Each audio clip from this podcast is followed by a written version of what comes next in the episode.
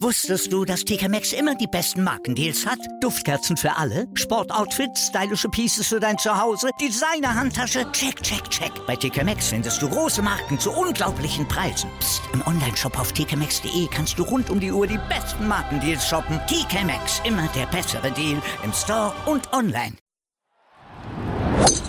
Nur Golf auf meinsportpodcast.de Herzlich willkommen bei Nurgolf auf mein Sportpodcast.de. Eigentlich wollten wir über Webb Simpsons super Schlusstag, seine Affinität zu Siegen an Vater- und Muttertagen reden, über das Comeback von Chris Kirk nach Depression und Alkoholsicht. Machen wir alles auch gleich, aber erst im zweiten Schritt, denn zuerst müssen wir leider aus aktuellem Anlass über Covid-19 und den Golfsport in Zeiten von Corona sprechen wir. Das sind meine Wenigkeit Malte Asmus und unsere Expertin Desiree Wolf. Hallo. Hallo Malte ja, in der ersten Woche nach dem Restart, Desiree, da hat ja alles noch so perfekt geklappt. Die Konzentration lag auf dem Sport, keine anderen Vorfälle. Doch das sollte sich dann am Freitag letzter Woche mitten in der laufenden RBC Heritage schlagartig ändern, denn mit Nick Watney wurde der erste Spieler positiv auf Corona getestet und zog sich sofort aus dem Turnier zurück. Kannst du vielleicht noch mal kurz zusammenfassen, wie das bekannt wurde? Na, Nick Watney hat am Freitag früh, ähm, ja, es war so ein bisschen indifferent formuliert, aber so quasi Anzeichen einer Krankheit bei sich festgestellt, ist dann äh, gleich zum Doc äh, und hat sich testen lassen und wurde dann positiv getestet, nachdem er am Vortag noch negativ getestet wurde und auch in der Vorwoche natürlich. Und hat sich dann sofort rausgenommen, hatte auch noch ein schlechtes Gewissen, weil er da irgendwie, glaube ich, noch auf dem Putting Green war in der Früh wo er natürlich dann auch irgendwie, wenn auch weitläufigen, aber doch Kontakt zu anderen Spielern noch hatte. Und äh, gut, Prozedere war klar. Der Spieler wird rausgenommen, beziehungsweise nimmt sich selbst raus äh, und geht dann in die Quarantäne.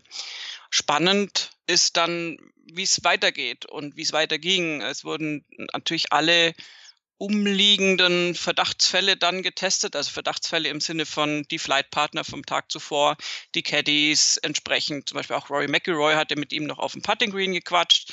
Und ähm, also die Namen hat man offiziell nicht bekannt gegeben, da war aber wohl auch Sergio Garcia mit dabei. Und ähm, ja, und dann läuft jetzt sozusagen die Maschinerie der PGA Tour und das Protokoll, wie damit umzugehen ist. Rory selber wurde nicht getestet, das wurde bekannt. Der Kontakt war wohl nicht eng genug nach äh, Auskunft derjenigen, die sich da um dieses Testprozedere kümmern. Aber Rory selber hat natürlich was gesagt. In seiner Pressekonferenz vom Freitag hat er sich zum Fall Nick Watney geäußert und hat eigentlich gesagt, dass ja, ein Spieler getestet wurde. Das war für ihn keine große Überraschung, dass er positiv getestet wurde. Für ihn war eher eine Frage, wann es passieren würde, als ob es überhaupt passieren würde. Wir hören mal rein. Statistically and and looking at the numbers, you know, someone was was bound to get it. Um, and even being as careful as you as as you can be, you know, things happen, and you know, you pick it up from somewhere, and you know, we're still in the middle of a pandemic. You know, I think we've done really well to restart golf again and get back up and play golf tournaments. So, you know, I don't think anyone was blind to the the fact that you know someone could um, catch the virus, and you know, it's a shame that Nick did. Um, but as I said last night, it's it's one case, and you know, as long as it's contained to that, and you know, we move forward and, and keep playing. Glaubst du, Desiree, dass diese Maßnahmen, die da durchgeführt wurden, ausreichen, um das eben, wie Rory sagt, dann auch wirklich einzudämmen? Schwierig. Also zum einen hast du die Testungenauigkeit, die ja vielleicht bei Nick Watney auch am Donnerstag schon war. Also das ist ja eher ähm, durchaus denkbar, dass er auch am Vortag da schon irgendwie äh, infiziert war und das vielleicht beim Test dann eben nicht erkannt wurde. Ähm, zum anderen ist es trotz des geschlossenen Feldes auf der PGA Tour nicht ganz einfach, da alles nachzuvollziehen. Bei Nick Watney ist es zum Beispiel so, Gott sei Dank, dass er nicht in dem Charterflug war. Die chartern ja auch Flüge von Turnier zu Turnier. Äh, da war Nick Watney nicht dabei. Insofern hat er da schon mal nicht im Flieger potenziell jetzt irgendwie noch andere anstecken können. Aber du kannst nicht genau verfolgen, wo der jetzt war, wo er mal essen war oder was auch immer, weil dich, sich nicht alle Spieler meiner Ansicht nach da natürlich komplett in eine Art äh, ähm, Out-of-Course-Quarantäne begeben, wenn sie fertig sind mit Spielen. Und abgesehen davon gab es einige Stimmen, auch von, ich glaube, Justin Thomas, so in der Ecke eher, die auch, und Matthew Fitzpatrick war das, glaube ich, auch, der gesagt hat, hey, hier in Hilton Head, also wo jetzt das Turnier stattgefunden hat, die RBC Heritage, da geht's zu, also so äh, das äh, Leben draußen war dann nicht besonders äh, virusbezogen. Äh, Nein, das war schlecht ausgedrückt. Also die haben sich dann nicht viel drum geschert außerhalb des Golf Circuits. Und dann ist natürlich die Frage, ob du dann da nicht einfach mit in Berührung kommen musst, zwangsläufig. Und ähm, ich wundere mich auch eher, dass das bis jetzt, also erste Turnierwoche gar niemand, zweite Turnierwoche einer. Das wäre im Prinzip noch ziemlich im Plan. Ich äh, kann aber wirklich nicht einschätzen, wie das jetzt äh, seine Kreise zieht. Ich meine, wir haben Inkubationszeiten. Das kann natürlich jetzt auch in ein paar Tagen dann durchaus noch dazu führen, dass da noch andere Fälle auftreten. Und dann wird es schwieriger, damit umzugehen. Ein, zwei ist äh, quasi eingepreist in die mhm. ganze Strategie. Da hat Rory recht. Aber ja, also ich hoffe jetzt einfach auch nur, dass das da nicht äh, noch viel, viel mehr im, im Spielerfeld ähm, umhergeht. Ist das jetzt vielleicht auch, auch wenn es für Nick Watney, wie Rory gesagt hat, natürlich a shame ist, also ziemlich tragisch dann auch ist, dass er dieses Virus sich jetzt eingefangen hat, ist es vielleicht insgesamt für den Golfsport, aber auch für die USA so eine Art Weckruf zur richtigen Zeit, der vielleicht nochmal in Erinnerung ruft, dass das Virus eben immer noch da ist. Gerade eben auch in den USA, wo ja offenbar die Zahlen dadurch klein gehalten, in Anführungsstrichen wurden. Die Zahlen sind hoch genug, aber eben kleiner gehalten wurden, als sie wirklich sind, dadurch, dass einfach nicht getestet wurde in der breiten Masse. Ja, ist die Frage, wer da seine Augen vor verschließt, verschließt sie auch jetzt, denke ich. Aber kann, also, kann er das, wir wissen alle, wer gemeint ist, das gerade machen, wenn es gerade im Golf auftritt? Das Einzige, was er außer ja, Twitter noch im Auge hat. Ja, ich glaube, da, da geht wirklich alles. Möchte ich mich nicht so äußern. Das wäre kurz vor justiziabel, glaube ich. Vorsicht, ähm, Horst Seehofer hört mit. Ja, ja, genau, genau. Ähm, nein, äh, es ist tatsächlich so, ähm, dass es also ich finde, eine halbwegs kuriose Situation ist, dass in Europa ja immer noch nicht gespielt wird. Es gab es ja auch durchaus böses Blut zwischen, äh, ja, also nicht zwischen den Spielern zwangsläufig, aber ein paar europäische Spieler wie Fleetwood und Molinari zum Beispiel hatten sich ja entschieden, nicht in die USA zu reisen für die beginnenden Turniere jetzt und sitzen in Europa und kriegen keine Ranglistenpunkte, weil die in den USA schon vergeben werden, obwohl in Europa das Business noch nicht läuft. Also es ist ja eine etwas ungleiche Situation und also rein zahlenmäßig müsstest du ja sagen, Europa hat die Lage viel besser im Griff. Und äh, warum? Weil, weil halt auch vorsichtiger agiert wird.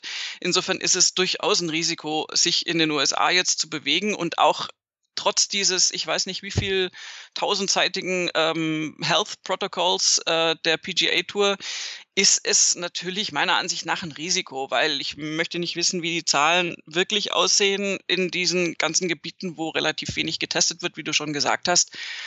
Insofern, es ist so ein bisschen, ähm, ja, Business-Risiko. So hat auch Rory sich letztendlich geäußert. Er hat gesagt, Mai, die Musik spielt halt jetzt hier und ähm, ja, spielen wir halt. So ungefähr. Und jeder muss das eigentlich einkalkulieren. Die Spieler haben durchaus auch schon formuliert, dass sie äh, Angst haben, davor positiv getestet zu werden. Und ähm, Ryan Palmer zum Beispiel war da mal sehr offen und hat, hat, auch vor dem allerersten Test dann gesagt, hey, du bist ja natürlich total angespannt und, und hoffst und hoffst und versuchst dich zu schützen und versuchst dich rauszunehmen und möglichst wenige Ansteckungsquellen irgendwie zu besuchen. Aber es ist äh, so einfach dann eben doch nicht, wenn du dich da bewegen musst. Und insofern ist es schwierig. Was mich übrigens äußerst irritiert hat, war die, die Reaktion von Sergio Garcia, der dann meinte, ja, und es ist so schade für Nick Watney, weil der ist so ein super netter Typ. Und äh, ich habe die Formulierung jetzt nicht mehr ganz drauf, deswegen sage ich es lieber nicht, aber die Underline war, da hätten es ja ein paar andere noch mehr verdient als er. Ja, Wo ich mir nur gedacht habe, oh Mann, Sergio, ey, wir wissen, er ab, ist ey. nicht der diplomatischste, wenn es darum geht, äh, gewisse Gefühle zu beschreiben. Ja, aber das war also das ist so blöd, Entschuldigung, also kann ich kann ich nicht nachvollziehen, warum er dann sowas sagt. Da hat er sich natürlich auch viel Helme ausgesetzt. Ähm, ist aber, das macht man nicht, Entschuldigung. Natürlich nicht. Also, es, ist, es ist so ein typischer Garcia-Move. Ja. Also, Verstehe versteh ich nicht. Aber ist auch egal, das lassen wir jetzt mal beiseite. Ähm, ich glaube, es ist jetzt tatsächlich spannend, wie die Situation jetzt in den nächsten Tagen aussehen wird im Vorfeld des nächsten Turniers. Und ob da jetzt noch was rauskommt, weil tatsächlich hört man seit Freitag, seit ähm, der Bekanntgabe, dass jetzt auch die Maßnahmen greifen und mhm. bla und die Tests und so weiter, eigentlich nichts Neues mehr. Also ich. ich nee. Auch in der Pressekonferenz des Siegers der ABC Heritage, Web Simpson, wurde nicht danach gefragt. Zehn Minuten Interviews, aber keine Frage zu Covid-19. Kann natürlich auch damit zusammenhängen, dass man die Fälle erstmal auch da den Ball erstmal flach halten möchte, um eben jetzt auch nicht zu viele Wasserstandsmeldungen abzugeben, die möglicherweise dann auch nicht mehr haltbar sind. Denn ich meine, man hat im Vorfeld des Turniers 359 Personen getestet, alle negativ und dann taucht trotzdem ein positiver Fall. Also es zeigt auch mal, wie unberechenbar die Lage dann trotz aller Vorsichtsmaßnahmen einfach ist. Ja, ähm, ist so und es täte äh, vielen, es gibt ganz sicher viele, die das sowieso ähm, sich der Tatsache sehr bewusst sind, aber es täte vielen Amerikanern gut, sich da etwas mehr drauf einzulassen. Nicht zuletzt auch dem äh, God-Given One ganz oben. So sieht's aus vorbildlich eine Spielerin eigentlich auf der LPGA Tour, die jetzt in Korea aktiv war, dort ein Turnier gespielt hat, So Yeon Ru, die auch gewonnen hat in Korea und ihre Gage, ihr Preisgeld dann gespendet hat für Covid-19-Opfer. Genau, Soyeon Ryu hat ähm, in Korea gespielt. Die ist ja nun wirklich mehrfache Major-Siegerin und äh, eine absolute Instanz auf der Damentour, aber auch die LPGA spielt noch nicht. Und insofern war sie auf der Korean Tour unterwegs und ähm, hatte das vorher auch schon, ähm, fand ich ganz nett, auch mit ihrer Mutter abgesprochen vor dem Finaltag, dass wenn es soweit kommen sollte, dass sie das tun wird, damit dann die Mama nicht einen Herzinfarkt kriegt, wenn das dann verkündet wird. Ähm, die hat das aber auch unterstützt und ähm, ja, das ist einfach, sorry, aber es ist ein ganz anderes Mindset, was da in, im asiatischen Raum für diese Art Krankheit für Pandem Pandemien, für, für so eine Virusgeschichte einfach da ist, äh, als, also auch schon bei uns in Europa und ganz besonders auch in den USA, wo das gerne mal an manchen Stellen dann äh, kleingeredet oder sogar weggeleugnet wird. Und insofern ist da im, im asiatischen Raum natürlich viel, viel mehr Bewusstsein da und die Aktion ist absolut äh, natürlich zu loben, weil wir brauchen an allen Ecken der Welt oder in allen Ecken der Welt im Moment jede mögliche Geldmenge, um das Virus zu bekämpfen, um die Pandemie irgendwann mal in den Griff zu kriegen. Und wir hoffen, dass das möglicherweise oder möglichst bald dann auch passiert. Drücken die Daumen, werden aber die Lage vor allen Dingen auch im Golfsport natürlich hier bei nur Golf auf meinsportpodcast.de weiter verfolgen. So, jetzt wollen wir aber auch gleich nach einer kurzen Pause zum Sport kommen, denn auch der wurde betrieben am Wochenende. Da gab es ja wirklich tolle Leistungen von Webb Simpson bei der RBC Heritage oder auch das Comeback von Chris Kirk auf der Corn Ferry Tour. All das gleich nach einer kurzen Pause hier bei nur Golf auf meinsportpodcast.de. Wusstest du, dass TK Maxx immer die besten Markendeals hat? Duftkerzen für alle, Sportoutfits, stylische Pieces für dein Zuhause, Designer-Handtasche, check, check, check. Bei TK Maxx findest du große Marken zu unglaublichen Preisen. Psst. im Onlineshop auf tkmaxx.de kannst du rund um die Uhr die besten Markendeals shoppen. TK Maxx, immer der bessere Deal im Store und online. Was zum Teufel, du Bastard? Du bist tot, du kleiner Hundeficker. Und dieser kleine Hundeficker, das ist unser Werner. Ein ganz normaler Berliner Kleinstkrimineller, der dann aber im Knast das Ding seines Lebens dreht. Una Fantastica Risetta Perla Pizza. Er klaut seinem Zellengenossen ein Pizzarezept. Aber nicht irgendeins. Und mit dem eröffnet Werner dann die beste Pizzeria Berlins. Doch Werners Glück ist nur von kurzer Dauer. Denn es hagelt Probleme. Werners Pizzaparadies. Erstmals großes Kino- und Podcast-Format. Mit fetter Starbesetzung. Alina But, Kida Ramadan, Edin Hasanovic, Oliver Koritke, Ralf Richter, Ben Becker, Winfried Glatzeder, Anna Schmidt und viele mehr. Abonniert die Scheiße. Jetzt macht schon, mach!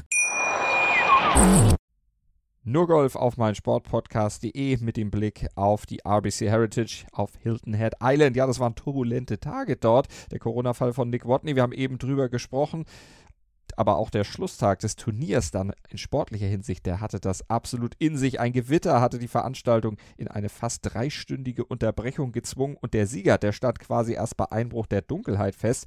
Doch von all dem hat sich Webb Simpson, der Sieger, überhaupt nicht aus der Ruhe bringen lassen. Er hat ein tolles Finish hingelegt und das brachte ihn am Ende eines wirklich spannenden vierten Tages bei der RBC Heritage ganz oben auf das Leaderboard. Fünf Birdies auf den letzten sieben Löchern gelangen dem US-Amerikaner und damit holte er sich sein seinen siebten PGA-Tour-Sieg und auch den zweiten schon in dieser Saison mit einem Score von minus 22. Ein Schlag war am Ende besser als Abraham Enser und zwei Schläge besser als die geteilten dritten Daniel Berger und Tyrrell Hatton. Und es war mal wieder ein Sieg an einem Vatertag für Webb Simpson. Das scheint eine Spezialität zu sein. Er hat ja schon am Vatertag und am Muttertag Turniere gewonnen und dazu natürlich auch in der Pressekonferenz was gesagt.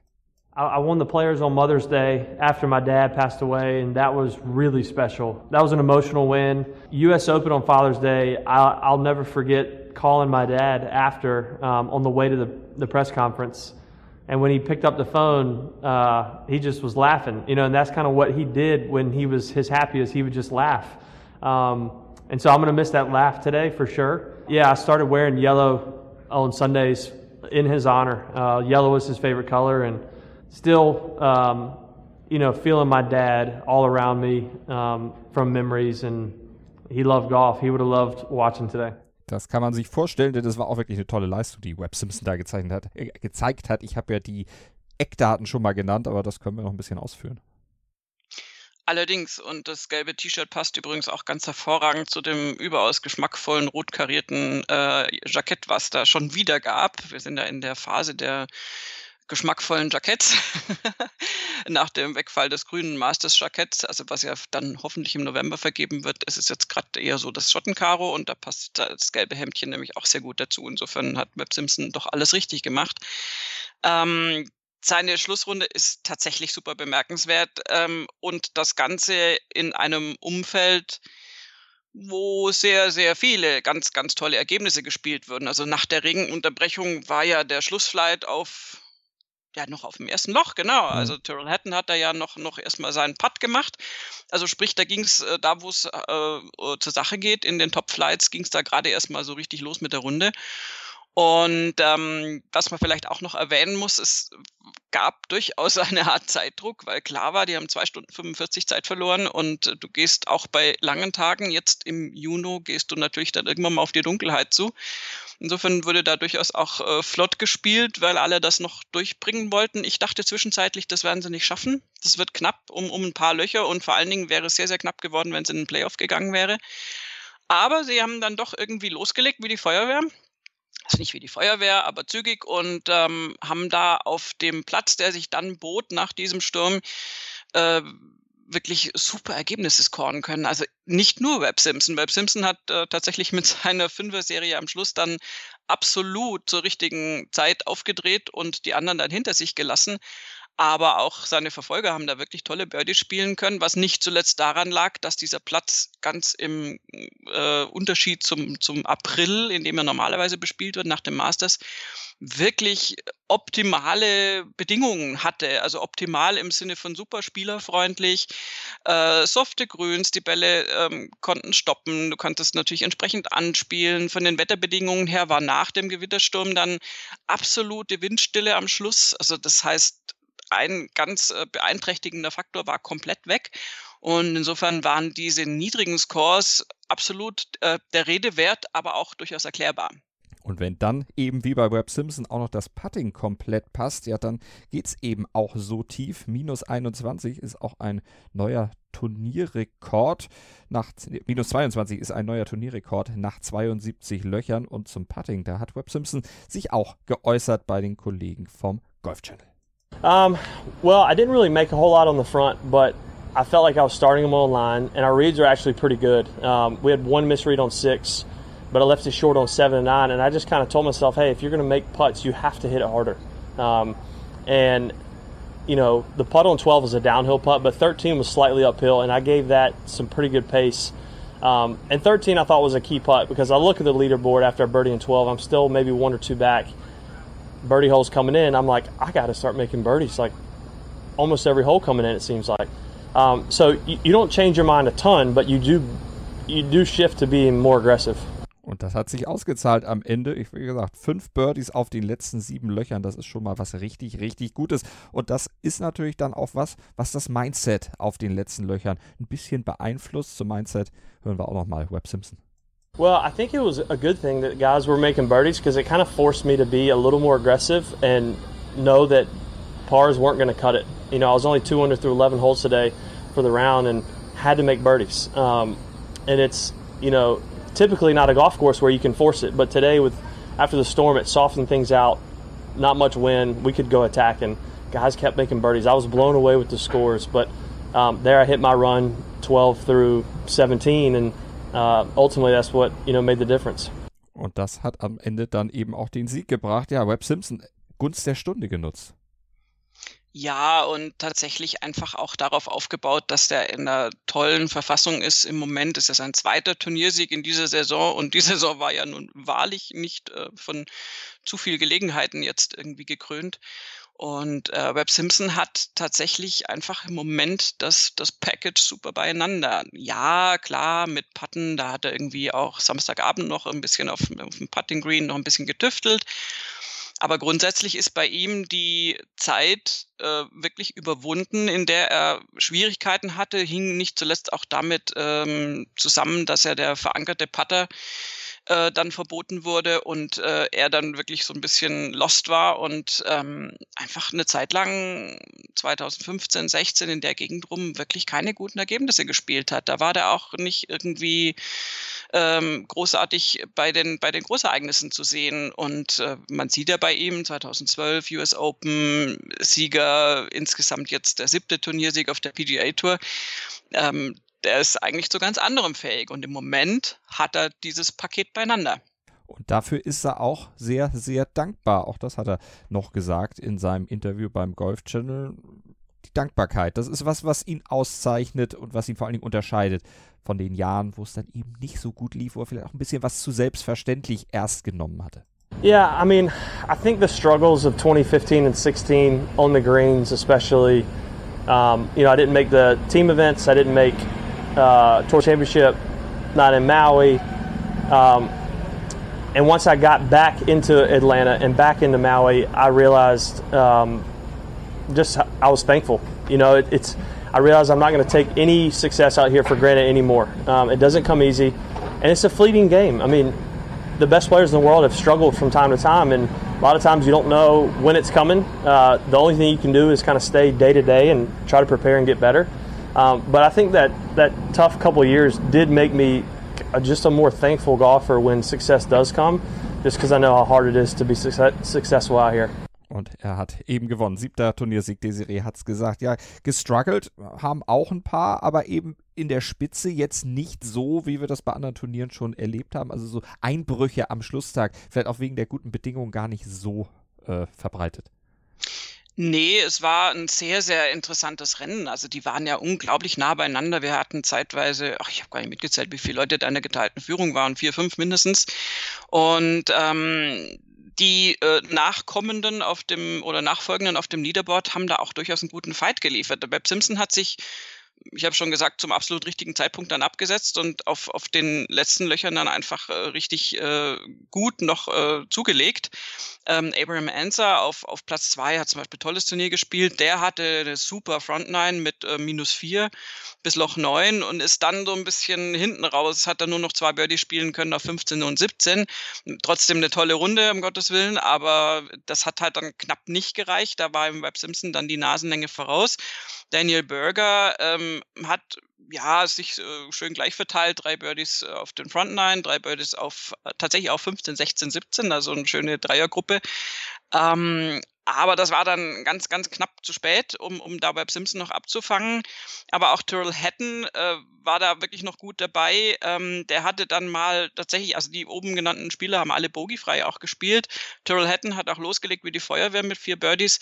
Hatte dann so einen Mini-Mini-Einbruch mal auf, auf den Back Nine, auf der 13. Bogie gespielt. Ähm, das war dann auch ärgerlich, aber wenn du dir anguckst, Daniel Berger war der erste Sieger nach der äh, Corona-Pause. Tyrrell Hatton hatte das letzte Turnier, die Arnold Palmer Invitational, gewonnen mhm. vor der Pause.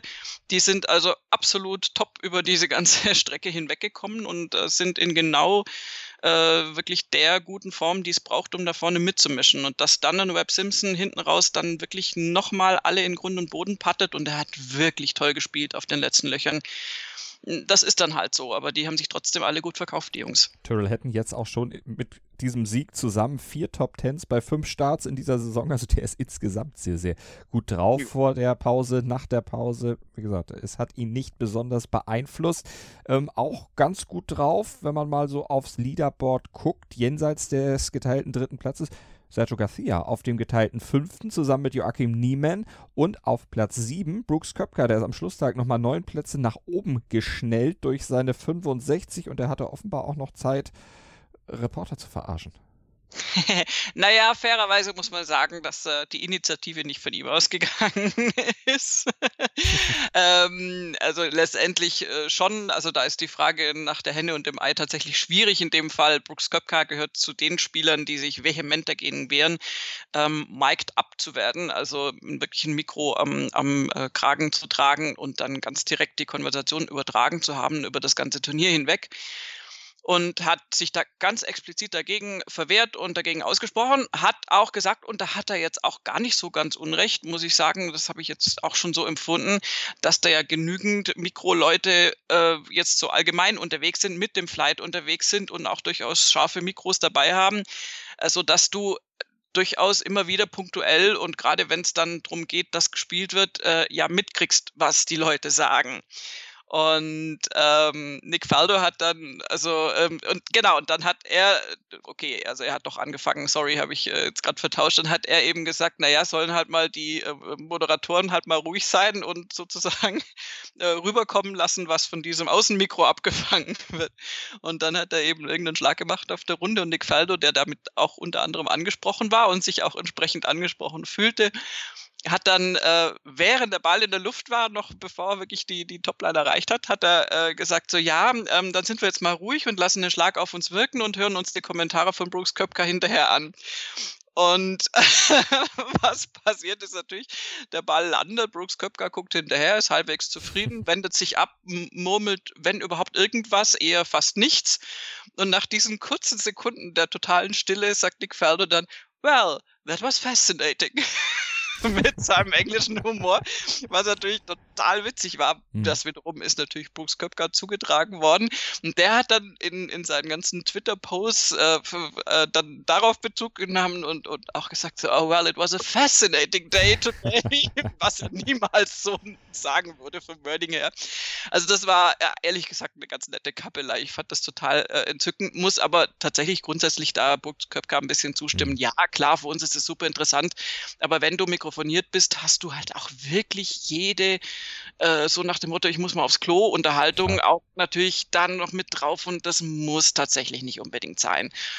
Also ich wäre da auch äh, dafür, dass man gegebenenfalls diese, diese mitgetragenen Mikros, die dann ins Spiel kommen, wenn der Flight auch wirklich ähm, im, im Bild ist, dass man die meinetwegen wirklich konsequenter noch da ähm, aufstellt oder mitnimmt. Aber ähm, also da muss ich jetzt inhaltlich sagen, bin ich durchaus bei Brooks Köpka. Brooks Köpka, aber auch sportlich durchaus mit einer ansprechenden Leistung dann. Bei diesem Turnier sehr ansprechend auch, geteilte Achter, Dylan Fratelli. Den findest du sowieso ansprechend, das weiß ich, aber seine Schlussrunde, 62 Beste Runde des Turniers. Das kommt immer so rüber, als ob ich so total Fangirl Nein. okay, bin ich auch manchmal. Aber ähm, die Runde von Fritelli, äh, da muss man ihn nicht mögen, um die Runde gut zu finden. Er hat äh, mit drei Birdies auf den Frontline gestartet. Das ist ja nice, das können andere auch. Hat dann aber wirklich auf dem Backnine 11, 12, 14, 15, 17, 18, dreimal zwei Birdies gespielt, also insgesamt sechs auf dem Backnine und eine 62, hast du schon gesagt, dann nach Hause gebracht. Das war ein super Ergebnis. Ähm, ein bisschen blöd für ihn, weil es war zwar abzusehen, dass die Leute, die ja noch praktisch gar nicht gespielt hatten, also ich hatte ja schon gesagt, Turtle Hatton war ja noch auf der Eins, als, als die äh, Gewitterunterbrechung kam, ähm, war natürlich irgendwie vorauszusehen, dass die noch deutlich äh, drunter gehen würden vom Score her, aber trotzdem musste Dylan Fratelli als Leader im Clubhouse natürlich das ganze Ding auch noch absitzen und warten, äh, bis es dann weiterging und bis klar war, dass er eben äh, da nicht noch möglicherweise in den Playoff muss. Aber ich glaube, auf dieser Runde kann er sich echt ausruhen. Also nicht ausruhen, das sollte man sich nie, mhm. aber er kann sich sehr, sehr, sehr drüber freuen. Hat da ganz großartiges Golf gezeigt und ähm, das sollte sehr, sehr viel Schub geben und sehr viel Motivation geben für die anstehenden Aufgaben jetzt. Dann lass uns noch ein paar weitere Namen auf dem Leaderboard durchsprechen. Bryson DeChambeau zum Beispiel. Wir hatten ja zu Beginn der Woche, bevor das Turnier losging, in unserer Einschätzung zur Favoritenlage gesagt, Platz für Bryson DeChambeau vielleicht zu kurz. Am Ende ist er geteilter Achter geworden, konnte natürlich auf dem Kurs auch seine neue Länge überhaupt nicht so ausfahren, aber er kommt auch auf kurzen Plätzen zurecht. Nur der wird eine richtige Waffe, wenn die langen Bomberwiesen wiederkommen. Ja, also zu lang, je nachdem, also taktisch vielleicht einfach dann falsch aufgestellt. Ähm, Bryson DeChambeau hat sich da nicht so schlecht verkauft, geteilter achter Platz. Äh, die Ergebnisse sind nicht so schlecht. Ähm, ja, ich tue mir da ein bisschen schwer immer noch. Ich kann es immer noch nicht so ganz greifen und so ganz einschätzen, wie er sich da jetzt auch noch äh, verfeinern wird, in Anführungszeichen. Dieses totale Bomben vom Abschlag ist natürlich auf diesem Platz jetzt nicht so die super Strategie immer. Entsprechend ging es zum Beispiel am Samstag mit einer 70 dann auch wirklich nicht so wahnsinnig toll gut bei ihm. Ähm, da waren dann einfach immer wieder mal Bogies dabei, auch übrigens Bogies äh, auf paar fünf Löchern. Er hat dann logischerweise, wenn du so einen baumgesäumten Platz hast, wo du wirklich eigentlich mittig landen solltest und wo viele Spieler auf Hölzer und äh, Eisen runtergehen, hat er halt auch mal Driver genommen und die halt links in die Böschung reingehauen und, und dann sich dadurch auch größeres Ungemach äh, eingeholt. Also der wird äh, sicher, wenn da mal wieder so ein Florida-Layout äh, kommt, wo er breite Wiese vor sich hat und einfach draufklopfen kann, hat er sicher einen Vorteil dann, einfach durch diese Wahnsinnslänge, die er sich jetzt drauf geschafft hat mit seiner Muskelmasse.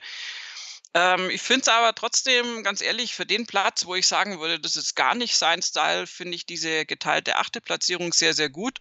Vor allen Dingen, wenn du dir mal anguckst, dass jemand wie Rory McIlroy, der hinterher auch sagt, na, jetzt weiß ich wieder, warum ich den, ähm, das Turnier äh, über Jahre nicht mhm. gespielt habe, ist es gar nicht so mein Layout irgendwie. Also es äh, kommt mir jetzt nicht so furchtbar entgegen.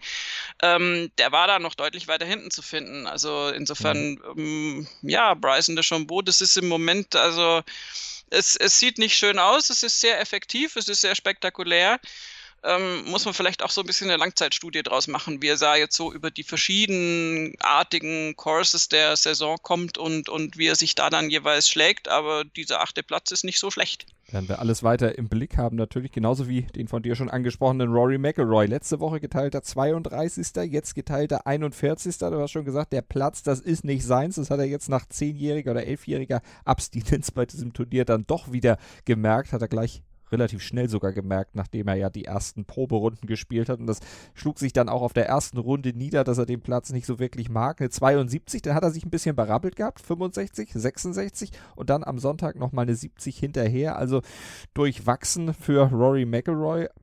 Der kommt wahrscheinlich jetzt erstmal nicht wieder, aber wie müssen wir das insgesamt einordnen? Nach sieben Monaten oder, nee, oder noch länger, seit letztem August sieben Turniere immer in den Top 5 und dann jetzt zwei äh, Ergebnisse, wo man bei ihm dann schon sich mal am Kopf kratzt. Naja, Golf is a fleeting game, um mal Web Simpson zu, zu zitieren. äh, ja, also ich finde, das ist nicht ganz furchtbar schlimm, ehrlich gesagt. Und du kannst diese Stretches mit diesen wahnsinns vielen Top 5, was weiß ich, Platzierungen am, am, äh, am Stück nicht ewig aufrechterhalten. Ähm, ich glaube, bei Rory kommt bei so einem Turnier, wenn dann der erste Tag schon, also für seine Verhältnisse total äh, misslingt, kommt dann so ein Punkt, dass das, also natürlich kämpft er sich dann zurück, das würde ich ihm nie, nie irgendwie absprechen wollen. Aber äh, gerade so, wenn er dann am Samstag schon relativ äh, so ein bisschen out, äh, out of the, the winner circle ist, dann ist irgendwie, glaube ich, der Spaß am Sonntag dann auch so ein bisschen zu vernachlässigen. Klar kann man sagen, ich glaube, er hatte vier Schläge Rückstand oder fünf. Das, das müsste doch ein Rory McIlroy aufholen können. Kann er aber sowieso nicht aufholen, wenn solche Spielbedingungen sind, dass das Feld Birdie spielt bis, bis zum Umkippen und durchgehend alle. Insofern ähm, war das, glaube ich, dann, ich glaube, da ist er dann auch irgendwann abgeturnt. Ähm, auch alles, was, was er dann hinterher gesagt hat, von wegen, ja, es ist jetzt nicht so sein Style oder nicht so der Platz, der seine Fähigkeiten am besten zur Geltung bringt, ist ja klar, aber er hat ja auch gesagt, ähm, dass er eben das durchaus anders sieht. Äh, also er sagt ja, die Spieler kommen hierher, das ist ja normalerweise die Woche nach dem Masters, äh, to decompress, ähm, also sich zum Masters, vom Masters praktisch auszuspielen und runterzukommen. Und McElroy hat dann einfach gesagt, but my idea of decompression is not seeing golf clubs for a week. Insofern dürfen wir davon ausgehen, sollte der normale Tour-Schedule wieder passieren im mhm. nächsten Jahr, dass er dann da äh, nicht aufschlagen wird in Hilton Head. Und ähm, das ist dann auch legitim. Und ich glaube jetzt auch nicht, dass das so ein super Wegweiser zwingend nee. sein muss für seine zukünftigen Turnierergebnisse jetzt die nächsten Wochen. Warten wir es einfach mal ab. Also Roy kommt wohl nicht wieder. Wer gerne wiederkommt, Bernhard Langer. Der hat da ja auch Startrecht, äh, war jetzt ja auch wieder da, weil er 85 das Turnier mal gewonnen hat, war er qualifiziert, durfte mitmischen, hat den Cut geschafft, geteilter 58. Am Ende geworden 69, 67, 71, 69. Solide das Ganze durchgezogen und war am Ende besser als zum Beispiel John Spees oder auch Sander Schoffley. Ja, äh, Bernhard Langer blitzt immer wieder auf und ähm, hat da jetzt sogar auch, also Bernhard Langer ist ja eigentlich permanent dabei, Rekorde aufzustellen.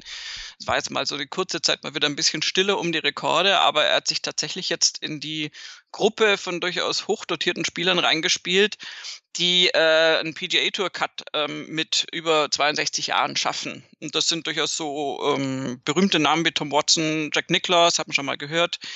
Tommy Aaron, Gary Player, Arnold Palmer, keine Ahnung, kenne ich nicht, Sam Snead auch nie gehört und Bernhard Langer. Ne? Also ja. Äh, das ist äh, die Spieler, die da bis ins hohe Alter, Verzeihung Bernhard, aber 62 ist ein hohes Alter auf dem Golfkurs, ähm, wirklich äh, in der Lage sind, sich dann noch vorne reinzuspielen. Mein Tom Watson ist ja ein Paradebeispiel dafür, muss man sagen.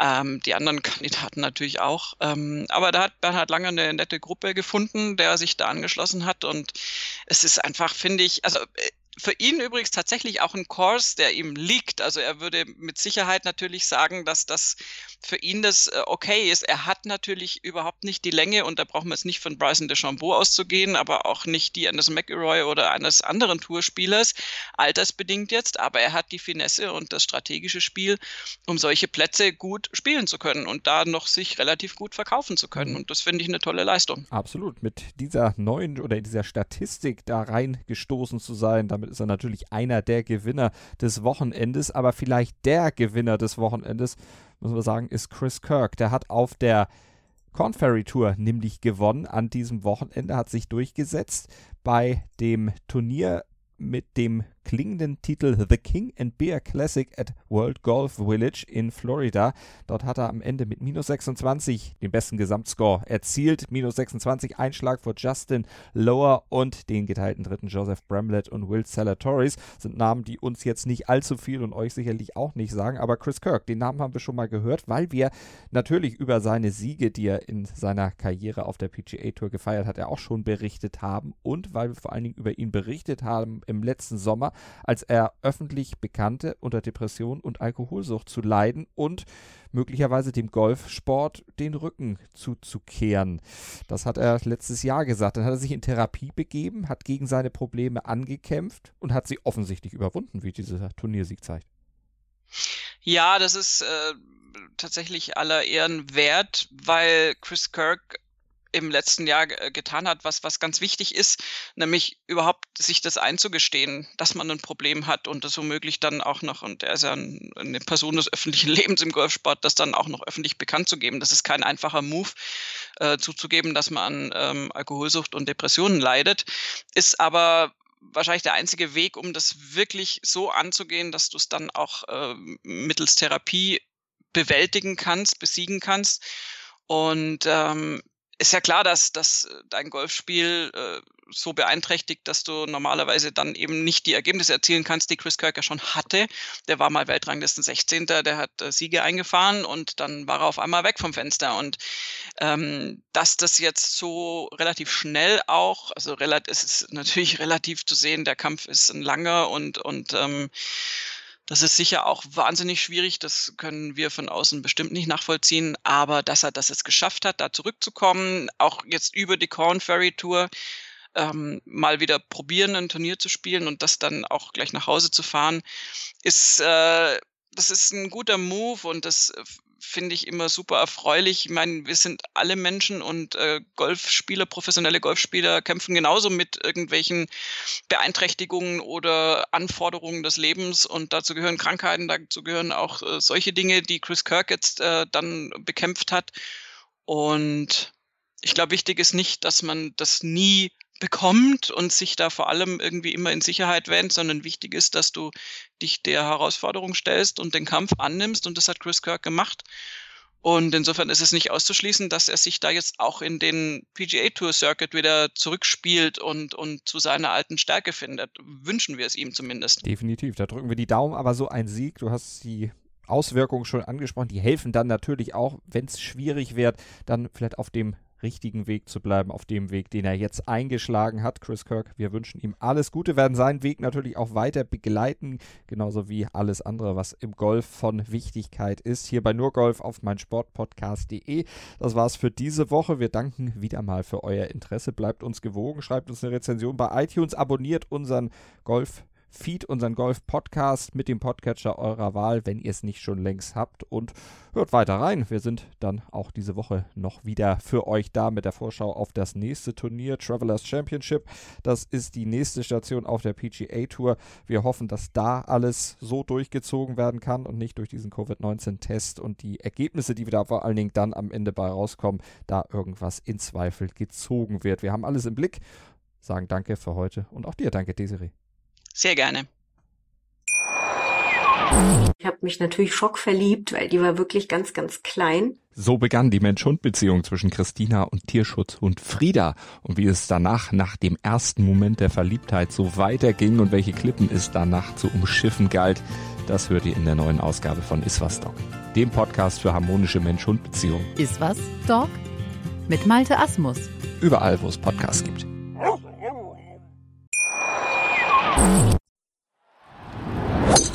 Nur Golf auf meinsportpodcast.de